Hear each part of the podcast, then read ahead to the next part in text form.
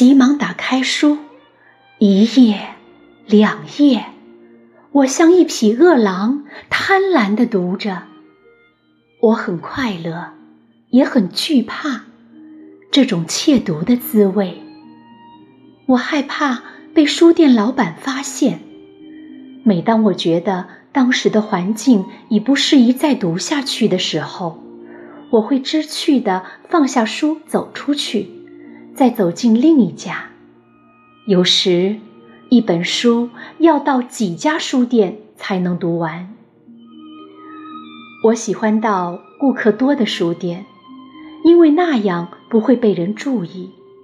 进来看书的人虽然很多，但是像我这样常常光顾而从不购买的，恐怕没有。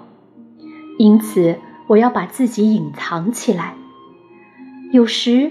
我会贴在一个大人的身边，仿佛我是他的小妹妹或小女儿。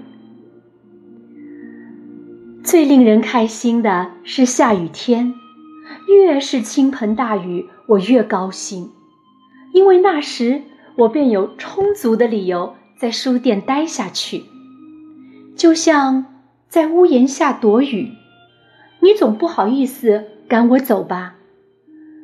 我有时还要装着皱起眉头，不时望着街心，好像说：“这雨害得我回不去了。”其实，我的心里却高兴地喊着：“大些，再大些！”